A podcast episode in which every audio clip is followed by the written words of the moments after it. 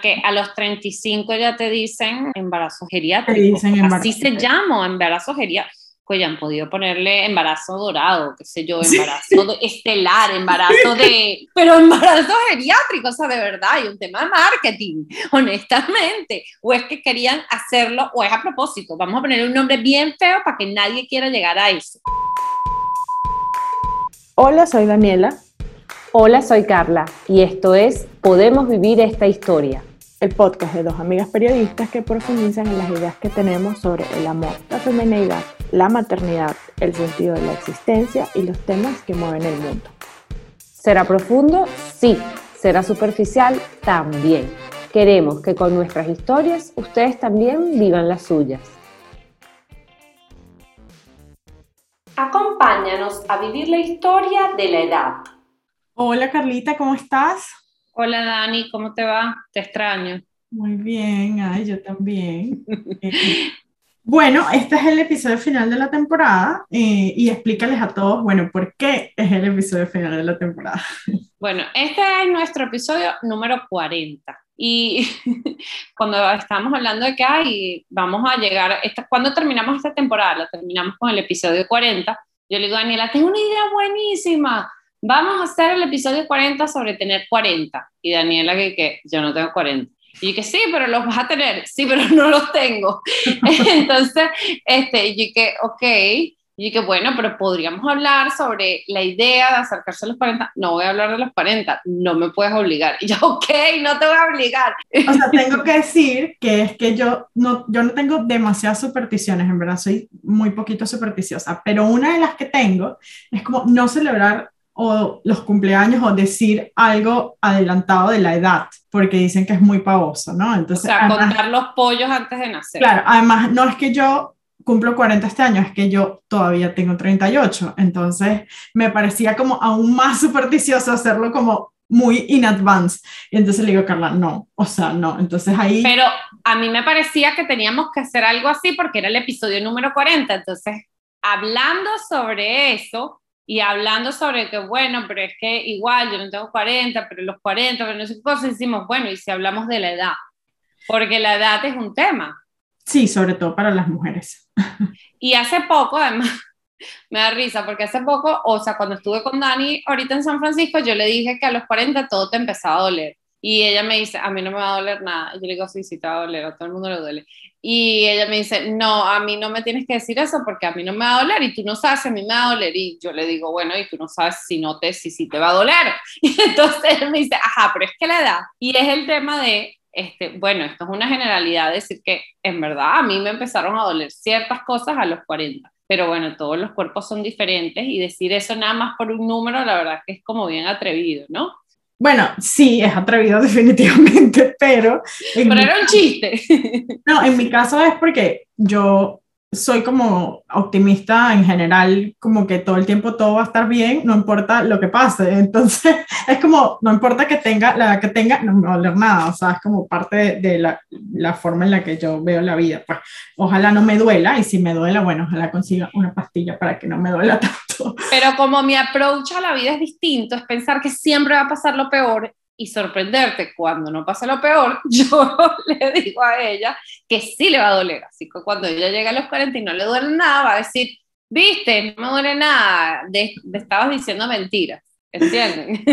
Bueno, yo creo que el tema súper interesante, que es el tema pues de la edad, eh, porque bueno, porque cuando tiene como implicaciones de muchas cosas, ¿no? La edad es algo que siempre va como a determinar mucho la vida, del, sobre todo de las mujeres. Yo siento que las mujeres, no solamente por un tema social, que sí, mucho sobre un tema social, pero también un tema biológico, ¿no? Eh, de alguna forma, las mujeres pues tienen con la edad asociado un montón de cosas que son biológicas y que también van marcando el ritmo de tu vida y que definen un montón de cosas. Y, bueno, creo que es un tema súper importante, sobre todo también hablar pues de, de esta adultez, eh, ya no es temprana, sino más bien como mediana, ¿no? Y, y mm. bueno, hablar también como de, de, de, las cosas que tienen que ver con, con esto. Y por ejemplo, para mí es un tema bien especial porque yo siempre he sido la más joven de mis grupos de amigas y de, y de, mis, de mis colegios y de la universidad. Entonces yo siempre digo que cuando yo cumpla 40, ahí sí se va a acabar el mundo, porque es como que ya listo, Daniela cumplió 40. No estamos preparadas para eso.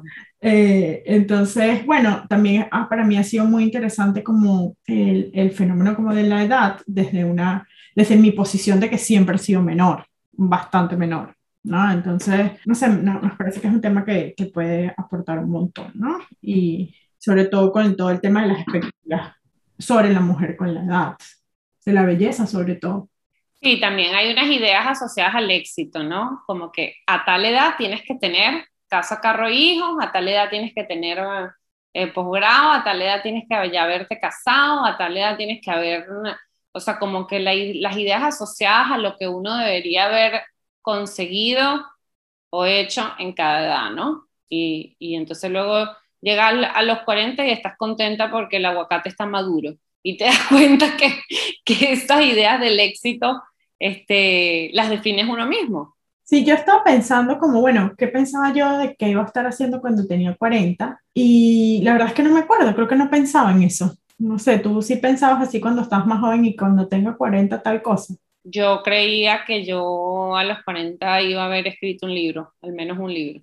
No, yo no, la verdad es que no tenía expectativas. O sea, yo, y también pensaba que iba a tener hijos, y ya los tengo. También pensaba que iba a haber viajado bastante, y bueno, me hubiera gustado viajar mucho más, pero la verdad es que tengo que ser agradecida y he podido viajar algo.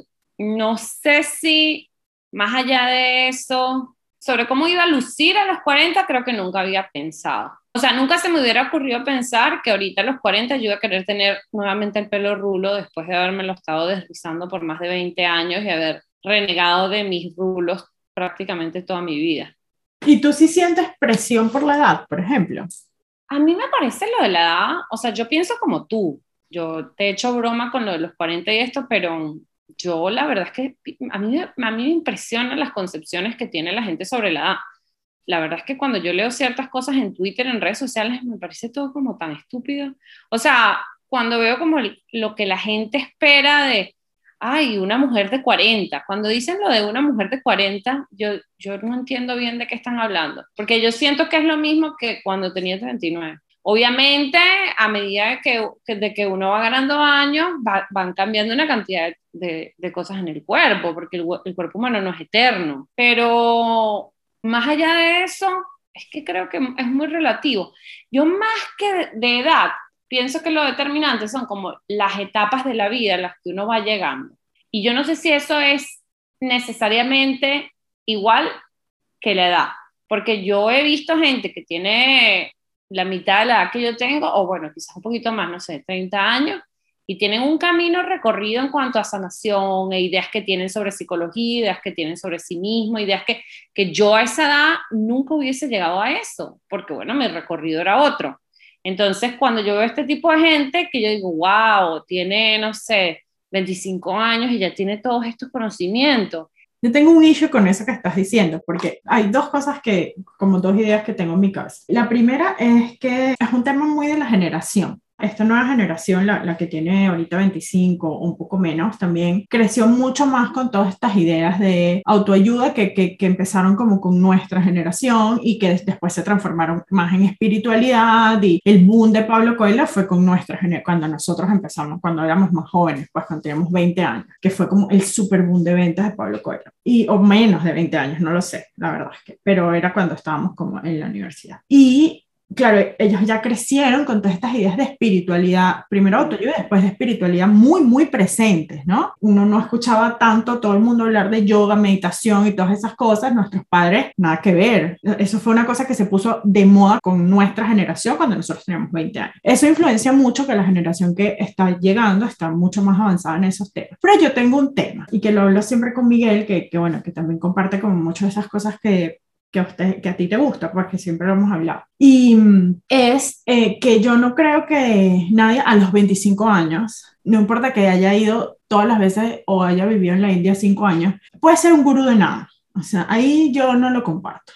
Pero entonces, ahí sí piensas que la edad tiene un peso, o sea, que es demasiado poco tiempo para, para haber acumulado experiencia como para convertirte en un maestro de nada. Experiencia puede ser, sabiduría no lo creo. Como que yo no, no creo que a los 25 años tú, o, seguro te leíste un montón de libros, hiciste no sé cuántas miles clases de yoga, buenísimo. Pero la sabiduría y esa posibilidad de transmitir muchas cosas que tienen que ver con la espiritualidad y con los caminos de sanación, mi pensamiento, mi opinión firme es que no es posible porque yo sí creo que la sabiduría es algo de la edad. Y, y, eso se engancha mucho con lo que tú estás diciendo de las etapas de la vida, ¿no? A los 20 años es una etapa de la vida en la que no eres sabio. Yo creo que nos cruzamos en pensamientos porque yo también pienso como tú, pero por ejemplo, yo siempre he pensado que tú eres tan sabia o o más sabia, bueno, eso es como algo un poco complicado de medir, tampoco es una competencia, que yo. Yo nunca he notado que por los tres años que nosotros nos llevamos, cuatro, yo tenga muchísima más sabiduría adquirida que tú. Probablemente he vivido cosas que tú no, pero, pero igual tú has vivido cosas que yo no. Es que cuatro años no es nada. O sea, cuatro años es algo cuando tú tienes 10 y 14, pero cuando tienes... 38 y 42 es, es, absolutamente nada. Pero a los 25 años yo no sabía nada de la vida. O sea, y, tampoco, y me había leído mil libros y no sabía nada de la vida igual. O sea, creo que obvio que no de sanación ni nada de esas cosas, pero lo que te quiero decir es como que la sabiduría, pues es algo que tiene mucho que ver con la experiencia y yo no me siento para nada sabia. Yo siempre digo que me caigo mejor ahorita que como me caía a los 20 me encantan los 30, yo los 30 me ha parecido una etapa increíblemente buenísima de mi vida, no me imagino una mejor, ojalá que todo lo que venga sea mejor, pero los 30 me han parecido fabulosos, los 20 no tanto. y... hablemos, de, hablemos de eso, hablemos de nuestras etapas de, de vida, pues las que hemos vivido, de cómo han sido, porque yo no sé si para mí los 30 han sido como fueron para ti. Yo siento que más bien mis 20 fueron súper intensos y súper wild. Creo que no hay nada que me haya quedado por hacer. Siento que a los 20 viví todo, trabajé como una loca. ¿Sabes qué pasa? Que yo a veces siento que yo como que esta broma de que, que, me tapas. Y me cansé muy pronto. Yo a veces siento que yo a los 20 viví demasiadas cosas, entre los 20 y hasta, desde los 20 hasta los 30. Me gradué de la carrera, después me gradué del máster, después me casé, después me fui a vivir a otro país, después tuve uno, dos, tres trabajos, cuatro trabajos, o sea, como que después sin contar todas las rumbas y los viajes que pude haber tenido, como que fueron unos 20 realmente intensos y luego, claro, llegamos a los 30 y para mí, de los 30 a los 40, ha sido diferente que para ti, pienso yo. Y la verdad es que ha sido una década bien difícil, si no la más difícil de las que me ha tocado vivir. Porque entre los 30 y los 40 he vivido dos pospartos y dos migraciones. Bueno, yo a los 20 hice lo mismo que tú, exactamente lo mismo. Me gradué de dos carreras, me mudé de país también, porque yo tenía 28 años cuando me mudé a Argentina. Me casé a los 24, eh, ayer estaba cumpliendo, por cierto, 14 años de casada. Felicidades. gracias. Eh, hice todo igual. Claro, mis 30 me volví a mudar de país pero yo siento que más allá de las, las experiencias, que sí, definitivamente los 30, los 20 fueron mucho más wild, porque los 20 son wild, ¿cómo, cómo, afront, cómo afronté la vida? ¿Cómo le, con la seguridad con la que me veía frente a los acontecimientos, cómo iba aprendiendo más cosas, cómo iba como evolucionando como mujer, sintiéndome más segura en mí misma, formando mis opiniones como más fuertes encontrando mi propósito y bueno, llevando a cabo mi proyecto que, que, me encanta demasiado, me gusto más, estoy como feliz con quien soy, me gusta lo que, me gusta lo que pienso, me gusta cómo asumo los problemas, me gusta cómo me paro frente a las situaciones. Y no necesariamente eso me gustaba cuando yo tenía 20 y yo lo sabía. Yo sabía que esa manera como yo estaba afrontando el problema no me encantaba, era la única forma que tenía, era el único, o sea, los únicos recursos que tenía para afrontar las cosas así, pero como quien soy hoy, me gusta más. Probablemente a los 20 era más divertida.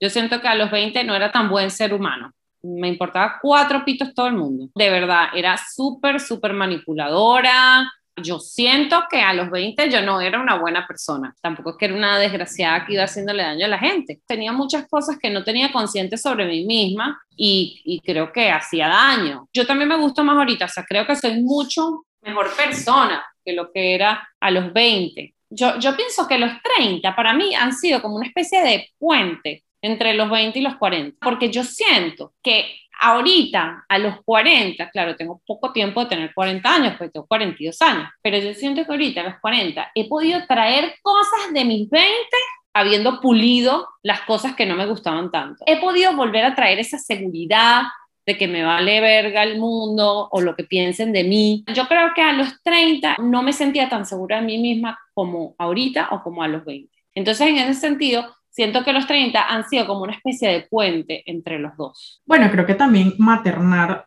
a dos hijos pequeños en esa edad ha influenciado mucho la percepción que tienes de, de, esa década, pues, ¿no? Porque definitivamente tienes el foco en otro lado. Ahorita ya tienes como más oportunidad de sacar la cabeza, pues, para afuera de todo lo, o sea, como respirar por decirlo de alguna forma. Y ese es otro tema, como a qué edad asumir la maternidad, ¿no? Porque creo que yo veo amigas que tienen hijos adolescentes, o sea, amigas de mi edad que tienen hijos adolescentes ahorita, y las veo como tan, ¿sabes? O sea, tienen 40 años, están súper joven y ya criaron. El hijo tiene 18 años. Entonces, imagínate, yo que, ay, Dios mío, yo todavía con un niño de 6 llevándolo al taekwondo y... Yo no tengo, tengo... No, no llores, ven.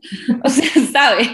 Con ese tema de la maternidad y la edad, eh, yo quería hablar mucho como de la violencia médica con, con, respecto a las mujeres que no tienen hijos, ¿no? Yo, y eso yo lo empecé a sufrir como desde los 33 años. Yo a los 34 años me descubrieron un tumor en un ovario. Y bueno, yo me tuve que operar, me tuvieron que sacar eh, pues el tumor, que era bastante grande y bueno, fue bastante dramático. Y fue muy du duro para mí porque yo, una de las cosas que más sentí fue mucha, mucha violencia médica por no haber sido madre. Como, mira lo que te pasó y no fuiste madre. Y, y fue súper difícil, me hizo a mí cuestionarme muchas, muchas cosas con, con, respecto al deseo de ser madre o no, porque imagínate, yo tenía 34, 33 años, ahora no recuerdo exactamente la edad, pero recuerdo que después que tuve la operación y la recuperación y todo este tema, fui a hablar con mi ginecóloga y le dije que quería congelar óvulos, porque además yo en ese momento dudé muchísimo de, de, todas mis convicciones con respecto a ser o no ser madre, por toda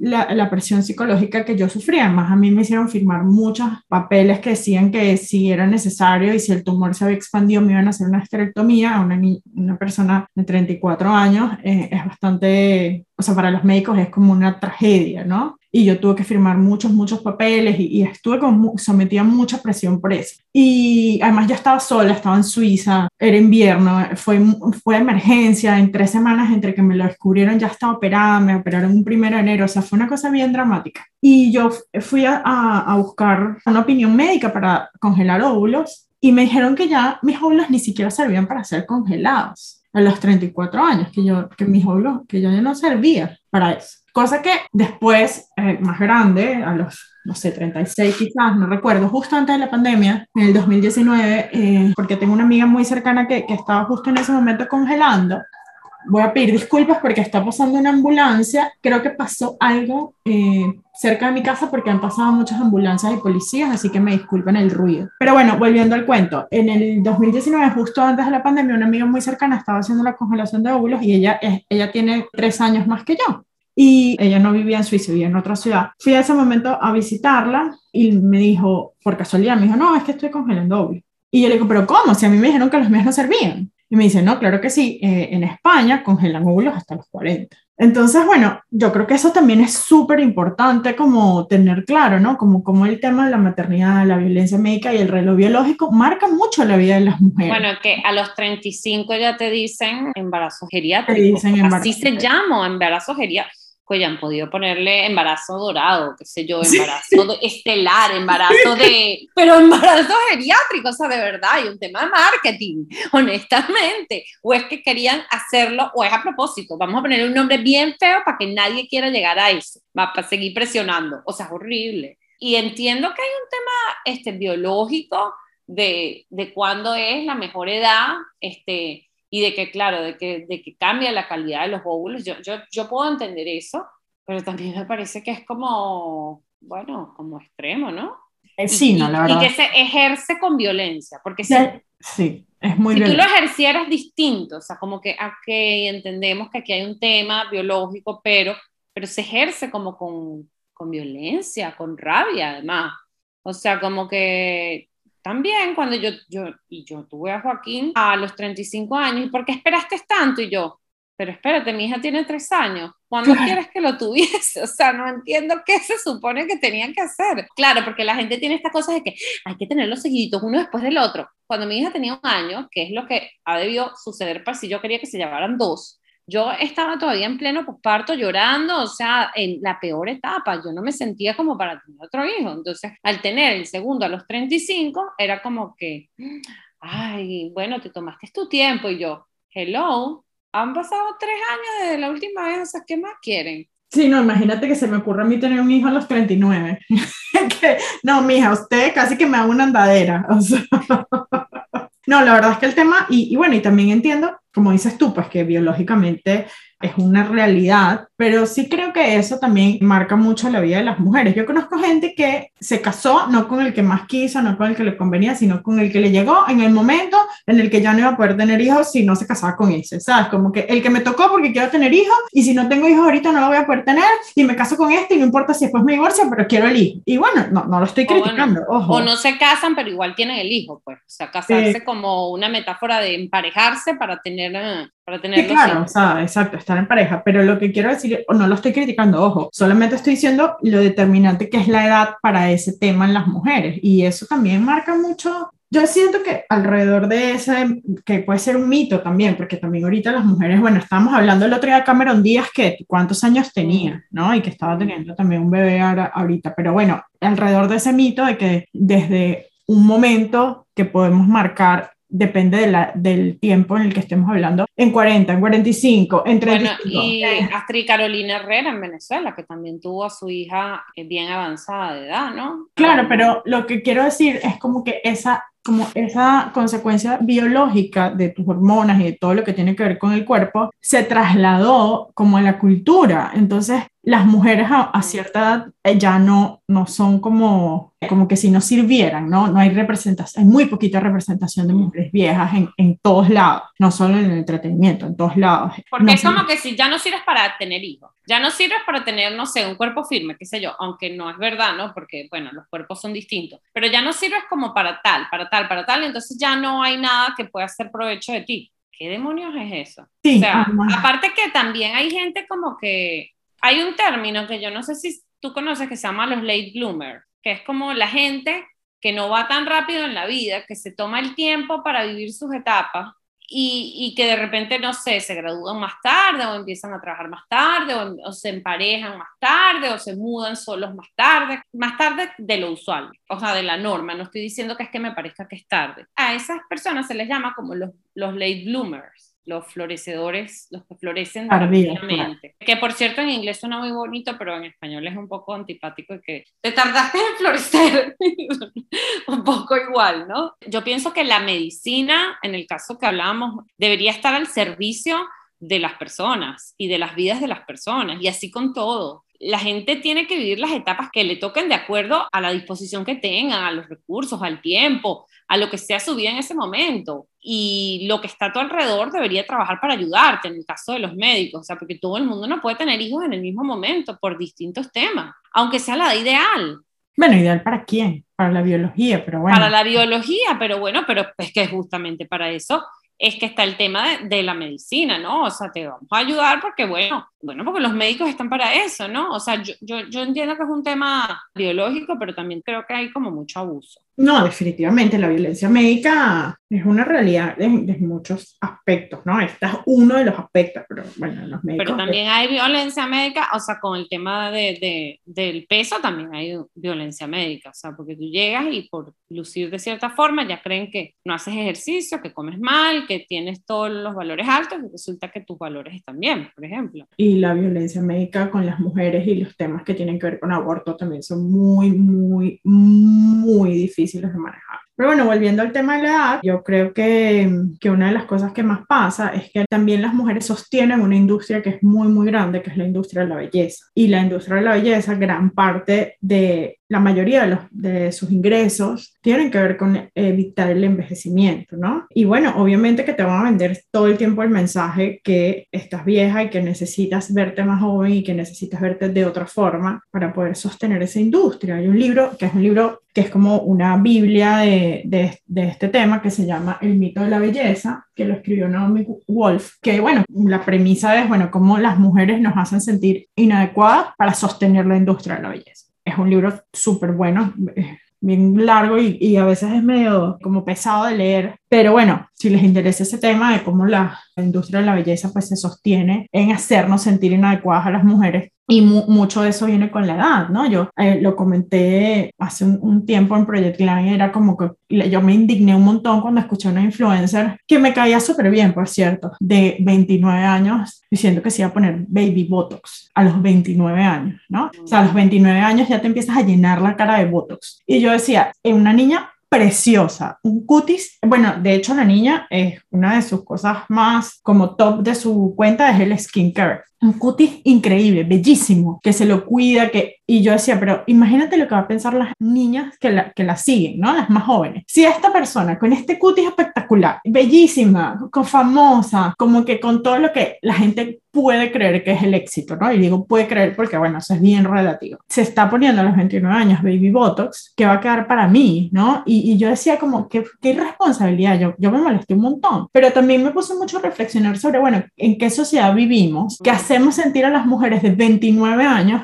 que ya se necesitan poner cosas para las arrugas. Ojo, yo no digo que yo no me cuide, yo me pongo crema de día diferente al crema de la noche, pero de ahí a, a, a empezar a inyectarme Botox, eh, el bendito baby Botox se me parece un concepto macabro y diabólico. Bueno, y te voy a decir una cosa. Eh, yo no sé quién es la influencer, ni, ni he visto su cutis, pero yo tengo un cutis espectacular y es una herencia, de, o sea, un, un don divino. Es algo que tengo, que me tocó, no sé si por genética, mi abuela tenía buen cutis y yo de broma y me lavo la cara con agua. Nunca he usado absolutamente nada.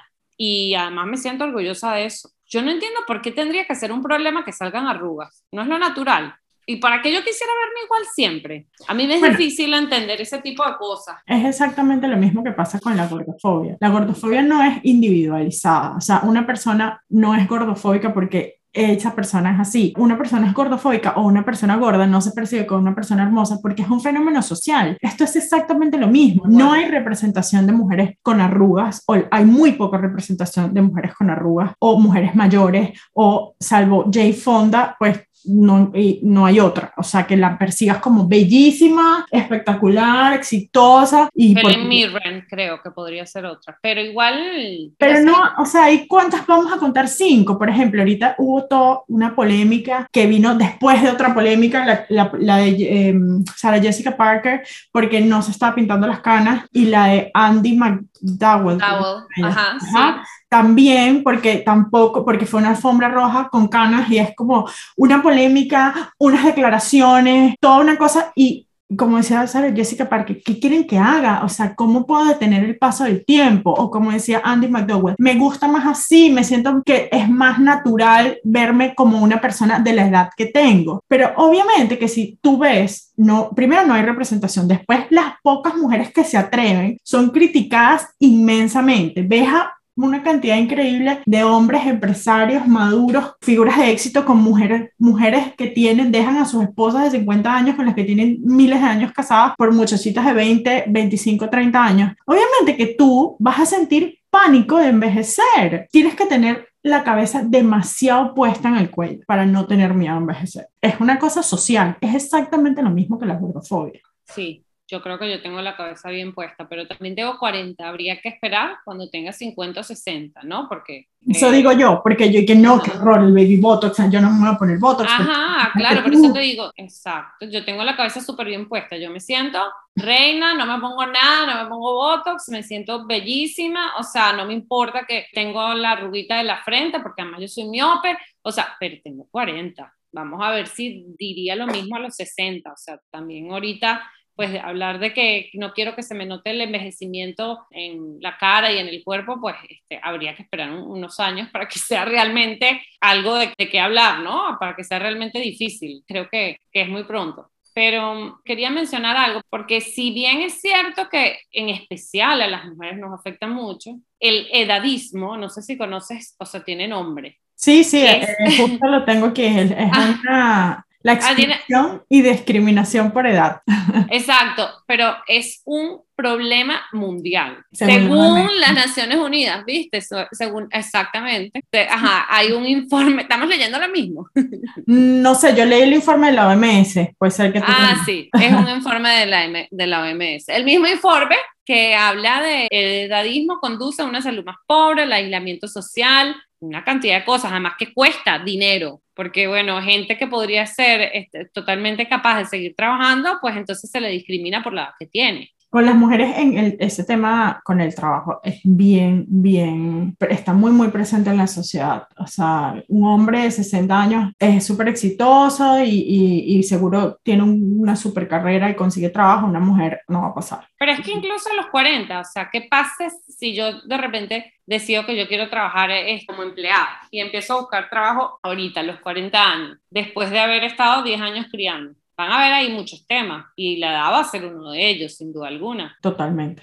A mí, por ejemplo, más allá de no conseguir trabajo, que creo que, bueno, yo no, ojalá siga siendo así. Yo no quiero tener un trabajo de dependencia nunca más en mi vida, pero a mí una de las cosas que más me da miedo de envejecer, por ejemplo, es como quedarme atrás en temas como la tecnología, no poder entender cómo se están moviendo las nuevas generaciones, porque yo creo que eso, eso es como uno de los grandes temas, en mi caso con las mujeres mayores que yo tengo más cerca, pues, o sea, quizás no son demasiado tecnológicas. También nuestra generación, como que nuestra generación cambió todo el mundo. O sea, las redes sociales son de nuestra generación. Los millennials cambiaron el mundo, cambiaron la manera de relacionarse, cambiaron la manera de trabajar. Y yo veo, por ejemplo, mucha gente mayor que sufre un montón con todo ese tema tecnológico y de repente que sí la va a pasar muy mal en un trabajo, porque bueno, porque quizás no se saben relacionar con la tecnología. A mí eso me da mucho, mucho miedo. Me da mucho más miedo que tener arrugas. A mí tener arrugas creo que por ahora, y voy a insistir con esto como tú, porque no tengo muchas y no sé cómo, cómo me voy a sentir a los 60, pero no es algo que me causa miedo. O sea, yo siento que, bueno, que uno va a envejecer y, yo voy a tratar de envejecer lo mejor posible,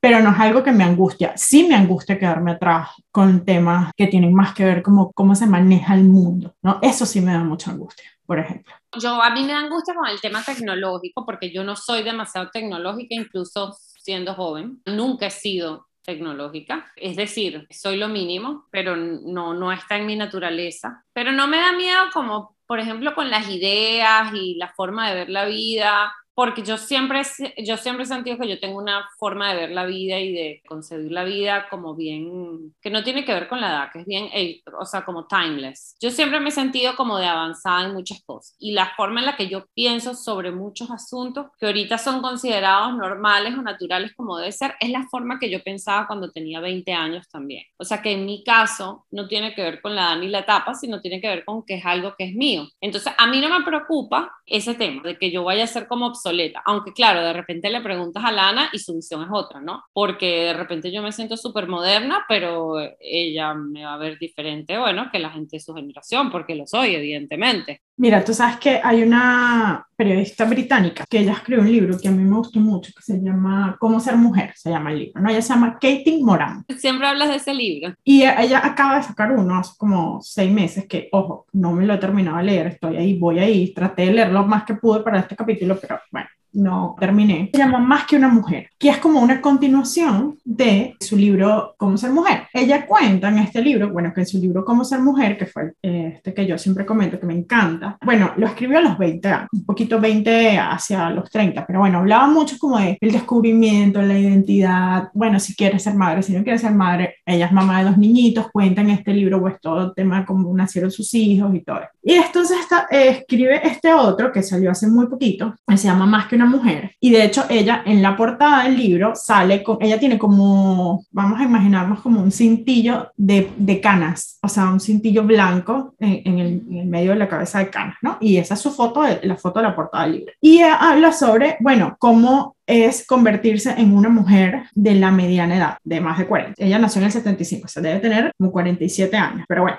nada, es como si fuese la continuación de cómo ser mujer y habla mucho de, bueno, de, de, madurar, ¿no? De lo que significa madurar. Y una de, las de las ideas que a mí más me gustó es como que ella decía que este primer libro de los 20 ella lo escribe como desde la prepotencia de saber, de creer que tiene la verdad absoluta en la mano. Y es verdad que uno de los 20 cree que se la sabe todos.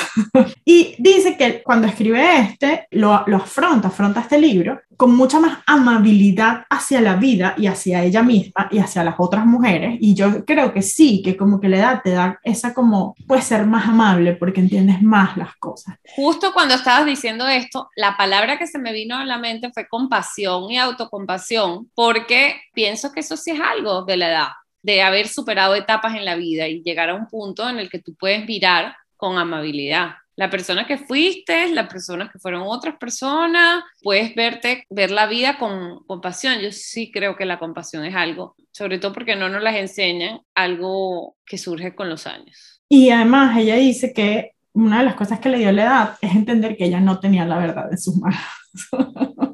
y yo creo que nadie tiene la verdad en sus manos, ¿no? Y, y, eso a los 20 no lo pensábamos. El libro está, todavía no lo he terminado, pero está siendo muy interesante y, y, bueno, nada, cuando lo termine luego les cuento, pero, pero bueno, habla como de todos estos temas porque en el, en el libro de los 20 ella habla como que descubrir el sexo, no sé qué, y en este más bien habla de, bueno, cómo es tener sexo cuando tienes dos hijos y los niñitos lloran y sabes, como que toda la evolución de la mujer. Me parece muy interesante como ese tema como de la amabilidad, de afrontar la vida como desde la humildad, que sí te lo da la edad. Yo sí creo que eso sí te lo da la edad. Y otra que tú, que tú citas cuando hablamos de este tema de la edad es, es a Marina Abramovich, ¿verdad? Claro, eh, bueno, Marina, ella es una artista performance, fue muy importante, sigue siendo muy importante. Ella tiene un documental que se llama El artista está presente, que si lo pueden ver, véanlo, está en HBO, creo que en Latinoamérica también. No, Carla. No, no en Latinoamérica no está. Yo me lo descargué cuando estuve contigo y lo vi en el avión.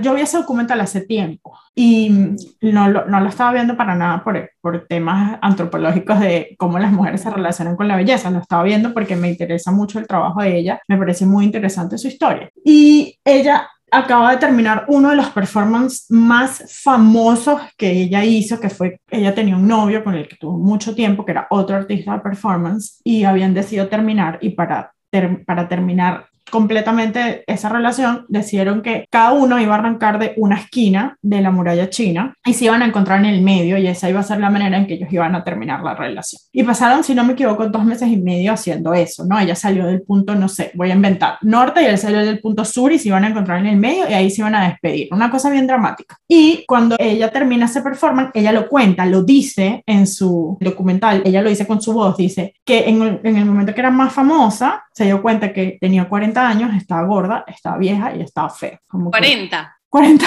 Wow. Eh, y ahí fue cuando yo me di cuenta que no importa lo profunda, lo exitosa, lo artista que tú puedas ser, como decía en Venezuela, son dos harina pan por persona. Si tú eres Marina, igual son dos harina pan por persona. ¿Y qué hizo ella para superar su depresión? Se fue a la peluquería, se compró ropa de diseñador que nunca había tenido el dinero, pero como ya era famosa y tenía plata, lo podía hacer. Hizo que sí, extreme makeover, hizo dieta. Y ojo, no es que yo esté de acuerdo con eso, puedo o puedo estar o no puedo estar de acuerdo, ¿no? Sino lo que quiero ilustrar con esto es que nadie es inmune a esto. Está inmerso, está, nos salpica por todos lados, es parte del... No hay cómo escapar a ello.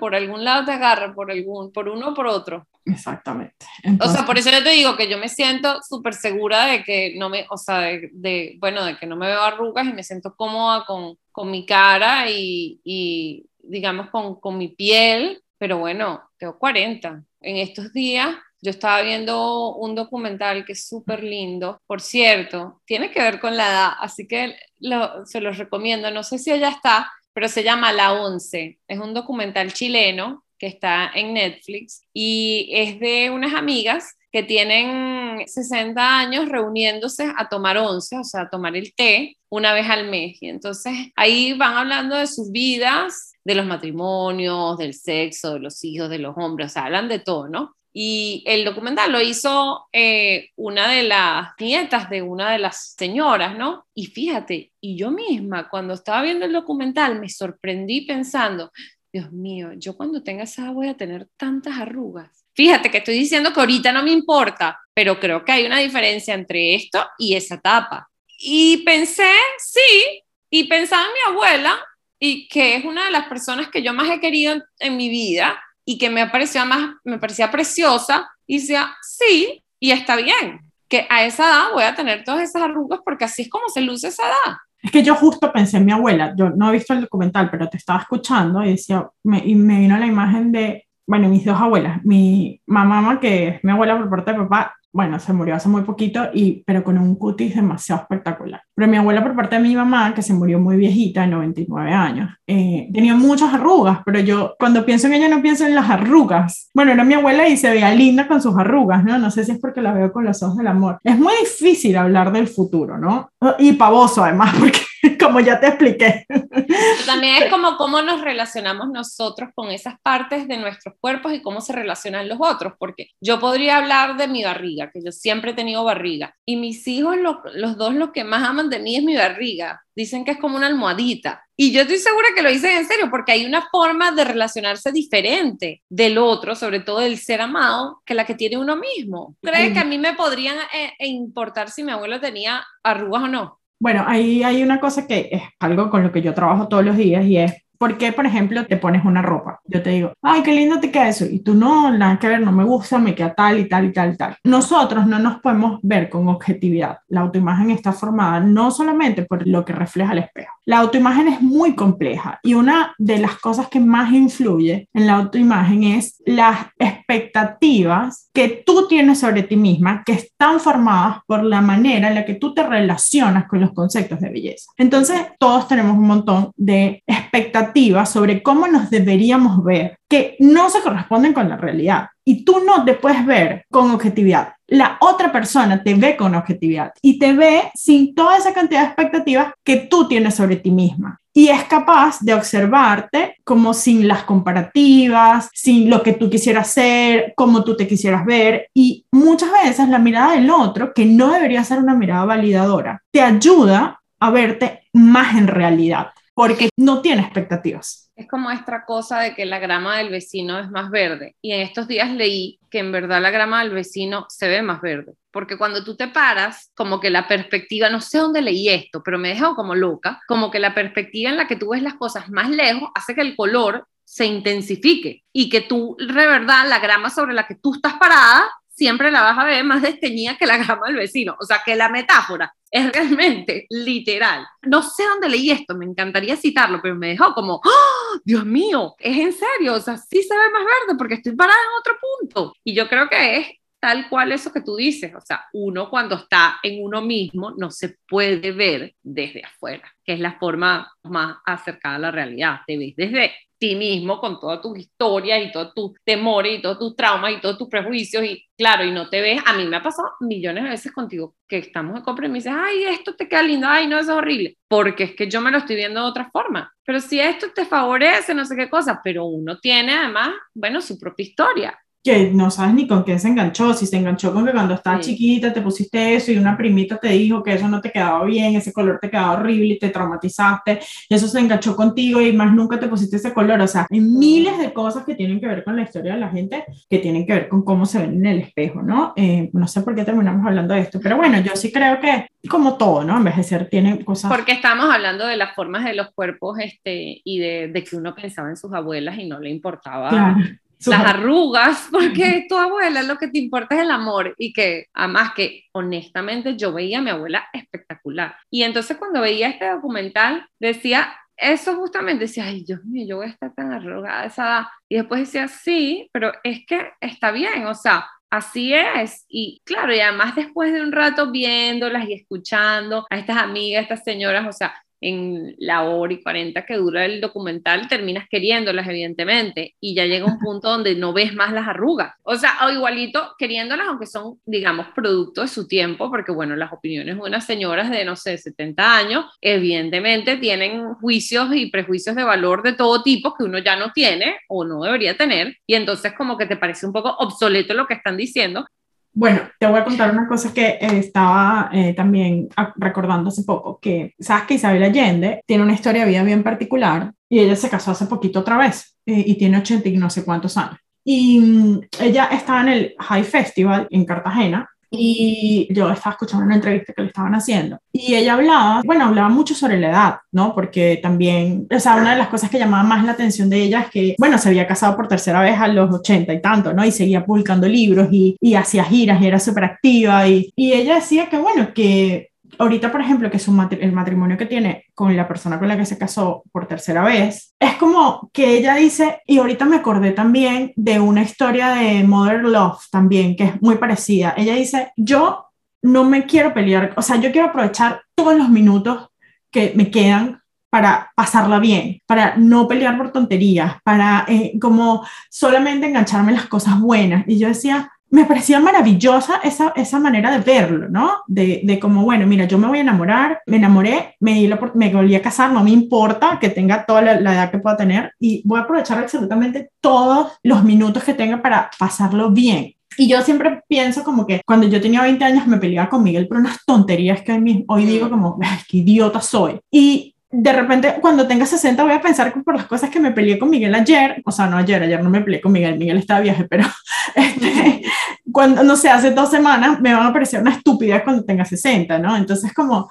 voy a insistir en que yo siempre veo las cosas buenas, como me ilusiona enormemente poder llegar a, a ese lugar. Y yo creo que eso es algo que te da la edad. Claro, obvio. Eso es algo que te da la edad. De alguna manera te das cuenta de las cosas que sí son importantes y deberían quitarte el sueño y de las que no lo son y no, de, no debieron habértelo quitado nunca y bueno, ahora tienes un poco de horas de sueño perdidas que nunca. Así que no vas a poder recuperar. Por huevona. y probablemente te causaron varias arrugas, así que ahora cálate. Pero ella, Isabel Allende, que siempre hablamos por casualidad de ella, por una u otra cosa, últimamente habla mucho de ese tema y uno de sus libros, que ahorita no me acuerdo, no sé qué, El invierno, luego me acuerdo el nombre y te lo paso, habla sobre, bueno, sobre el amor en la edad más adulta, pues como darte una tercera, una cuarta oportunidad pero lo que te quería decir era que tú me diste un libro que todavía no he leído, que sé que también es sobre la vejez, ¿verdad? Las gratitudes. Sí, ese libro es hermoso, hermoso. Es uno de los libros más lindos que me he leído en mi vida. Habla sobre, bueno, sobre el agradecimiento cuando uno es viejo. Es que todas estas cosas de la compasión, el agradecimiento, son cosas que te da la edad, porque a los 20 no estás en eso, o sea, no estás siendo ni compasión, ni estás agradeciendo al universo, bueno, de repente, pues depende del, del veinteañero, pero no. Sí, incluso si le agradeces al universo, no le vas a agradecer por las mismas cosas. que me perdonen las claro, claro. que me perdonen las 25 añeras que se creen gurú de la vida. No puede ser, es que es imposible. Anda, anda a bailar reggaetón, deja de estar creyéndote que te lo sabes todo con la espiritualidad, baila reggaetón y perrea hasta abajo. Y a los 30, 35, bueno, ahí te vuelves gurú. Pero bueno, también si te vuelves gurú, que no sé qué es lo que significa gurú, pero bueno, digamos, si te vuelves gurú a los 25 años, ¿ya que te queda? Una vida aburridísima. ¿Para dónde vas desde ahí? No, pero uno lo dice echando broma, pero cuando uno ve la trayectoria, por ejemplo, de los niños actores o genios que han alcanzado cosas a muy temprana edad, uno dice, ¿y después qué hacen? ¿Cómo es que se llama ella? Ana Packing, que se ganó el Oscar como a los nueve años. Y después de ahí, digamos, ella ha hecho cosas muy chéveres, además yo soy fan de ella. Pero cuando te ganas el Oscar a los nueve años es como que... no, no, tuve, es que no, tu, no tuvimos esta conversación ya tú y yo, que a, los, a, los, nueve años no te deberían dar un Oscar y punto. Sí, la tuvimos cuando estuvimos aquí, cuando tú estuviste aquí, que hablábamos de que yo decía, no, eso no puede ser legal, o sea, te arruinan la vida. Te arruinan la vida, no tengo detalles de su vida, como para decir que se la arruinaron, pero quiero decir que es como demasiado, demasiado pronto. Totalmente. Pero si lo decía Elizabeth Gilbert en su libro Libera tu magia, que ella hablaba sobre el trauma que le había causado haber hecho ese libro tan famoso, Comer, Rezar y Amar, a tan temprana, y le pongo temprana entre comillas, porque ella dice, cualquier cosa que yo haga de aquí en adelante no va a ser posible que sea mejor que eso. Claro, después el libro lo que te dice es, bueno, ¿qué importa que no sea mejor que eso? Bueno, y que es mejor, ¿no? Porque, o sea, si mejor es reconocido por la crítica, convertido en película, no sé qué cosa, probablemente no. Pero si mejor es más profundo, más alineado con mis valores, más, no sé, porque ahí también entra como la, la perspectiva de qué es mejor. Bueno, que es para la sociedad, pues para la sociedad el éxito significa la película con Julia Roberts, el bestseller en venta, la fama de ella, porque ya antes de ese libro nadie la conocía. Entonces, obviamente que, claro, al, final, insisto, el libro habla de qué importa sobre si eres más o no más famosa, si los triunfas o no triunfas. Lo importante es, bueno, que puedas vivir de tu creatividad. Pero es tal cual, o sea, si lo dice una persona de 40 años, que Elizabeth Gilbert creo que tenía como entre 35 y 40 cuando escribió ese libro, imagínate para una niña de 9 años, ¿no? En ese tipo de cosas también es que yo digo que la edad es relativa en el sentido de que hay una edad para escribir un libro, hay una edad para, o sea, definitivamente el Oscar a los nueve me parece too much, pero digamos, hay una edad para ganarse un Oscar, o sea, hay una edad para escribir un libro, creo que fue Eleanor Oliphant, que se hizo bestseller, que ella lo escribió a los 40 años y todas las reseñas que yo conseguí cuando estaba leyendo el libro era, eh, escribió su primera novela a los 40 años y yo entiendo que de repente no es lo más común, pero yo decía, bueno, y a qué edad sí está bien. Bueno, pero espérate, Saramago empezó a escribir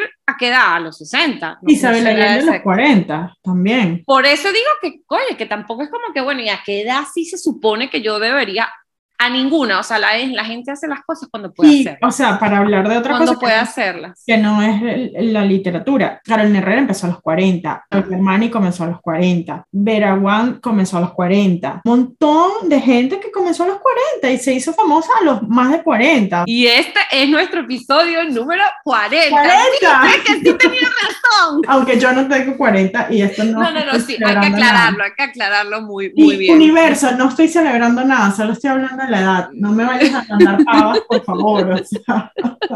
Después Daniela me va a quitar el habla para siempre. Sí, Pero no, no, no, estamos, no, no estamos hablando de los 40. Nada más mencionamos esto ahorita por la edad de la escritura de esta novela. Tú me diste las referencias y de Carolina Herrera y Giorgio Armani. La conclusión es que no hay realmente edad para hacer las cosas. La gente hace las cosas cuando puede. Sí, pero no se puede ser presidente de un país a los 35 años. Y lo digo por el presidente de Chile. Eso es igual que ser gurú a los 25. A los, a los 25. ¿Qué sabes tú a los 35 años de cómo se maneja un país? Y que me ahí, es cuando, ahí es cuando tú te pones a ver como que hay cosas que sí deberían requerir una edad mínima. Obviamente. O, o no sé si tanto como una edad, también como las etapas vividas, porque hay gente que ha vivido mucho más a una edad que otra gente. O sea, hay gente que ha vivido mucho más a no sé, pero eso aplica desde cierta edad. O sea, como que esto que estoy diciendo no alguien de 20, no ha vivido nadie, sea quien sea. O sea, es decir, sí ha vivido, ha podido vivir un montón de cosas, pero necesita como unos años para poder profundizar en eso que le ha tocado vivir. O sea, a los 20 años nadie puede ser mi gurú. Y a los 30 años, coño, presidente bestia. Conchale, es como no, pero además yo no entiendo a la gente. Vaya a ser feliz. A los 30 años yo no sé, vaya a tener un hijo. Pero vaya a tirar, vaya a tener sexo salvaje, vaya a ser. Lo que sea. Vaya a ser una playa, que nos van a censurar. Menos mal que aquí nadie nos censura. Pero de verdad que ponerse en ese plan, ¿no? A lo. Que tiene 35 años, si no me equivoco. O sea, sí, sí, sí, el muchachito. O sea, no sé. O sea, no, no, no estoy siendo discriminatoria. Está eh, siendo, eso es edadismo, Daniela. Eso no. es edadismo. Pero así como hay edadismo, el tema del presidente creo que es aparte, pero yo creo que así como hay edadismo con la mayoría de edad, también hay unos prejuicios sobre los jóvenes. O sea, como este es que siempre dicen los boomers como que, ay, las nuevas generaciones no saben nada. O esta cosa que te dicen que cuando uno está joven, que te dice como la gente mayor, ay, a los 20 no sabes nada, espérate que tengas tanto. Esas también son cosas que, que podrían ser relativas. Sí, pero no se puede ser gurú a los 25 ni presidente de un país a los 25. ya sabes. Todo lo demás. Todo lo demás lo podemos conversar, pero esas dos cosas no. Ni se pueden poner baby botox a los 29 tampoco. Tenemos tres prohibiciones aquí el día de No, a mí lo del baby botox lo que me, me, causa es como mucho dolor. Me causa dolor y me hace pensar en qué sociedad participamos, qué industrias estamos alentando y qué mensajes estamos dando a, las, a aquellas que tenemos una responsabilidad. Todo el mundo tiene una responsabilidad con lo que dice, pero si tú tienes una palestra y tienes muchas seguidoras y esas seguidoras son mujeres, son menores que tú, hay que tener una responsabilidad. O sea, yo eso lo tengo muy claro. Y, y cuando yo escuché eso, primero me molesté y después sentí mucha compasión, porque yo dije, imagínate la inseguridad que tiene esta niña de 29 años de lo que le va a venir en su vida que ya se quiere poner baby botox. ¿En qué, so qué sociedad y qué estamos haciendo? ¿Qué industria estamos alentando? Pero yo me acuerdo que cuando yo me fui a casar, que tenía más o menos 27 años, yo estaba haciendo un reportaje sobre, no sé, era como turismo estético, la gente que venía a, a, Venezuela a operarse, no me acuerdo en ese momento, eso fue hace muchos años. Y yo me acuerdo que en el, porque me impresionó, que en la recepción de uno de los médicos a los que iba a entrevistar, habían como una señora con una hija más o menos de mi edad que iba a ponerse Botox. La muchacha. Ajá, la de 20 y pico. Y yo decía, Dios mío, pero a mí me impactó muchísimo, porque además, imagínate, estamos hablando de que esto sucedió hace casi 20 años, que no es algo de ahorita, que uno dice, ay, bueno, es ahorita, sino es algo que yo vi que sucedió cuando uno creía que en esos tiempos no sucedía eso. Y ya había gente joven poniéndose voz. La industria de la belleza, y vuelvo, insisto con el libro El mito de la belleza, bueno, es una de las industrias más millonarias del mundo y la industria de la belleza está sustentada en que las mujeres se sientan inseguras consigo mismas. Listo, eso es todo, esa es la base. Y en hacernos sentir inadecuadas, a los 20, a los 30, a los 50, a cualquier edad. Bueno, pero y además ahí entonces se cruza todo el tema de la mejor versión, de que hay que buscar la mejor versión, la mejor versión, ahorita soy mejor, ahorita soy mejor. ¿Qué hay detrás de la filosofía de la mejor versión? Coño, que te pueden vender un montón de cosas para que seas mejor, esa es la verdad te pueden vender un montón de cosas para que cada vez seas mejor. ¿Y cuándo para eso? Nunca porque siempre puede ser mejor. Y no solamente estamos hablando de productos de belleza, porque ahí se engancha todo el tema espiritual también, ¿no? Puede ser mejor persona, ah, medita, mm. puede ser mejor persona, haz yoga, puede ser mejor persona, ojo, no estoy mm. diciendo que nada de estas cosas no, no, no, entiendo. sino que es una industria que no, es, una industria. que es un mensaje que abarca no solamente la industria de la belleza, sino muchas otras. Pero bueno, nada, yo sí creo que a mí me gusta cumplir años y lo celebro y me gusta la persona que me voy convirtiendo a lo largo. A mí también me gusta cumplir años porque la alternativa, imagínate, o sea, o sea, coño, entre cumplir años y la alternativa. No, pero o sea, a mí me gusta como, no sé, como digo yo, yo me caigo mejor ahorita, pues creo que soy una persona más chévere. Tú también me caes mejor ahorita. Qué bueno, me alegro mucho. Te quiero, Dani. Te quiero. Si te gustó este podcast, compártelo, coméntanos y suscríbete. Y así podrás ver cómo termina esta historia.